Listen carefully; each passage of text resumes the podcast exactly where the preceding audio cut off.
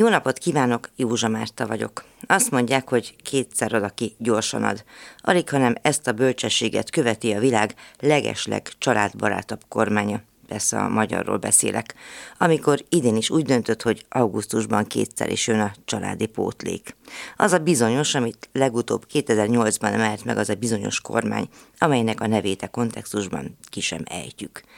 Amúgy ez Magyarország legrégebbi családtámogatása 1912 óta járul hozzá az állam a gyereknevelés költségeihez. Néhány kivételtől eltekintve mindig mindenkinek járt, nem függött össze a család jövedelmével. A gyerekek létszámától függően emelkedik az összege. Az, amely 2008 óta gyakorlatilag teljesen elinflálódott, és amely a gyes mellett azóta is az egyetlen olyan juttatás, ami mindenki tehát a legszegényebbek számára is elérhető. Sőt, augusztusban kétszer is. Valahogy azonban nem teszi hozzá még a kormányfőnél, sőt az államfőnél is családbarátabb propaganda, Ugye ez bizony azt jelenti, hogy szeptemberben egy büdös vas nem érkezik ezen a címen a kincstárból. A családi pótlék összege amúgy gyerekenként 12.200-tól 25.900 forintig terjedhet, a gyerekek számától, egészségi állapotától függően. A Központi Statisztikai Hivatal adatai szerint az egy családra jutó havi általános összeg 23.769 forint volt 2022-ben. Miközben a tanszereket sem kíméri az infláció, körülbelül 20%-kal drágább most megpakolni egy iskolatáskát, mint tavaly. A közétkeztetés díja pedig több mint harmadával nőtt. A pénztárcától és az iskola igényeitől függően 20-100 ezer forint körül lehet felmérések szerint az iskola kezdés gyerekenkénti költsége. Ez nagyjából annyit jelent, hogy két havi családi pótlékból már el lehet szegényesen indítani egy gyereket suliba.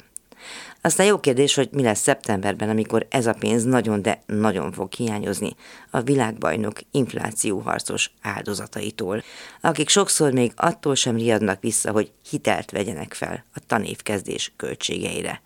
Hogy azután elküldjék a gyerekeiket a zömmel olyan iskolákba, ahol nem a szülő, nem a gyerek, és még csak nem is a tanár választja meg, hogy mit tanuljon. A héten sokat szörnyűködtünk azon, hogy mit tanulnak Putyin rendszerében az iskolások a magyar 56-ról. Miért? Nálunk mit tehet egy pedagógus, hogyha nem a NER szellemében akar tanítani? Én például annó Kolozsvárod bezárt ajtók mögött a tanárom suttogó felolvasásában ismerkedtem meg Kölcsei Ferenc himnusz című költeményével. Pontosabban ismerkedhette meg volna, ha otthon a szüleim szintén csendben és titokban már nem ismertették volna meg velem. Summa summarum, a magyar átlag gyerekeknek most megkezdődik a tanév. Jelentős részük számára anélkül, hogy eljutottak volna nyaralni, úgyhogy alaposan meg kell fontolniuk a tanároknak, hogy feladhatják az első napon a nyári élményeim című kötelező fogalmazást vagy rajzot házi feladatul. Persze a kérdés, hogy hány iskolában milyen bármely szakos tanárok adják ezt föl. Ez a kifejezés az álláshirdetések enyári slágere. Az tuti, hogy a matekóra helyettesítésre beosztott tesi tanárok akár az elmaradt nyaralásról, a kifizetetlen menzáról és a tanítás, tanulás élményétől megfosztott iskoláról minden bizonyal el tudnának csevegni a diákjaikkal. Elvégre egy csónakban eveznek, hanem is jachtoznak éppenséggel idén az Adrián. Ennyit most a boldog gyermekkorról, mit is mondjak erre.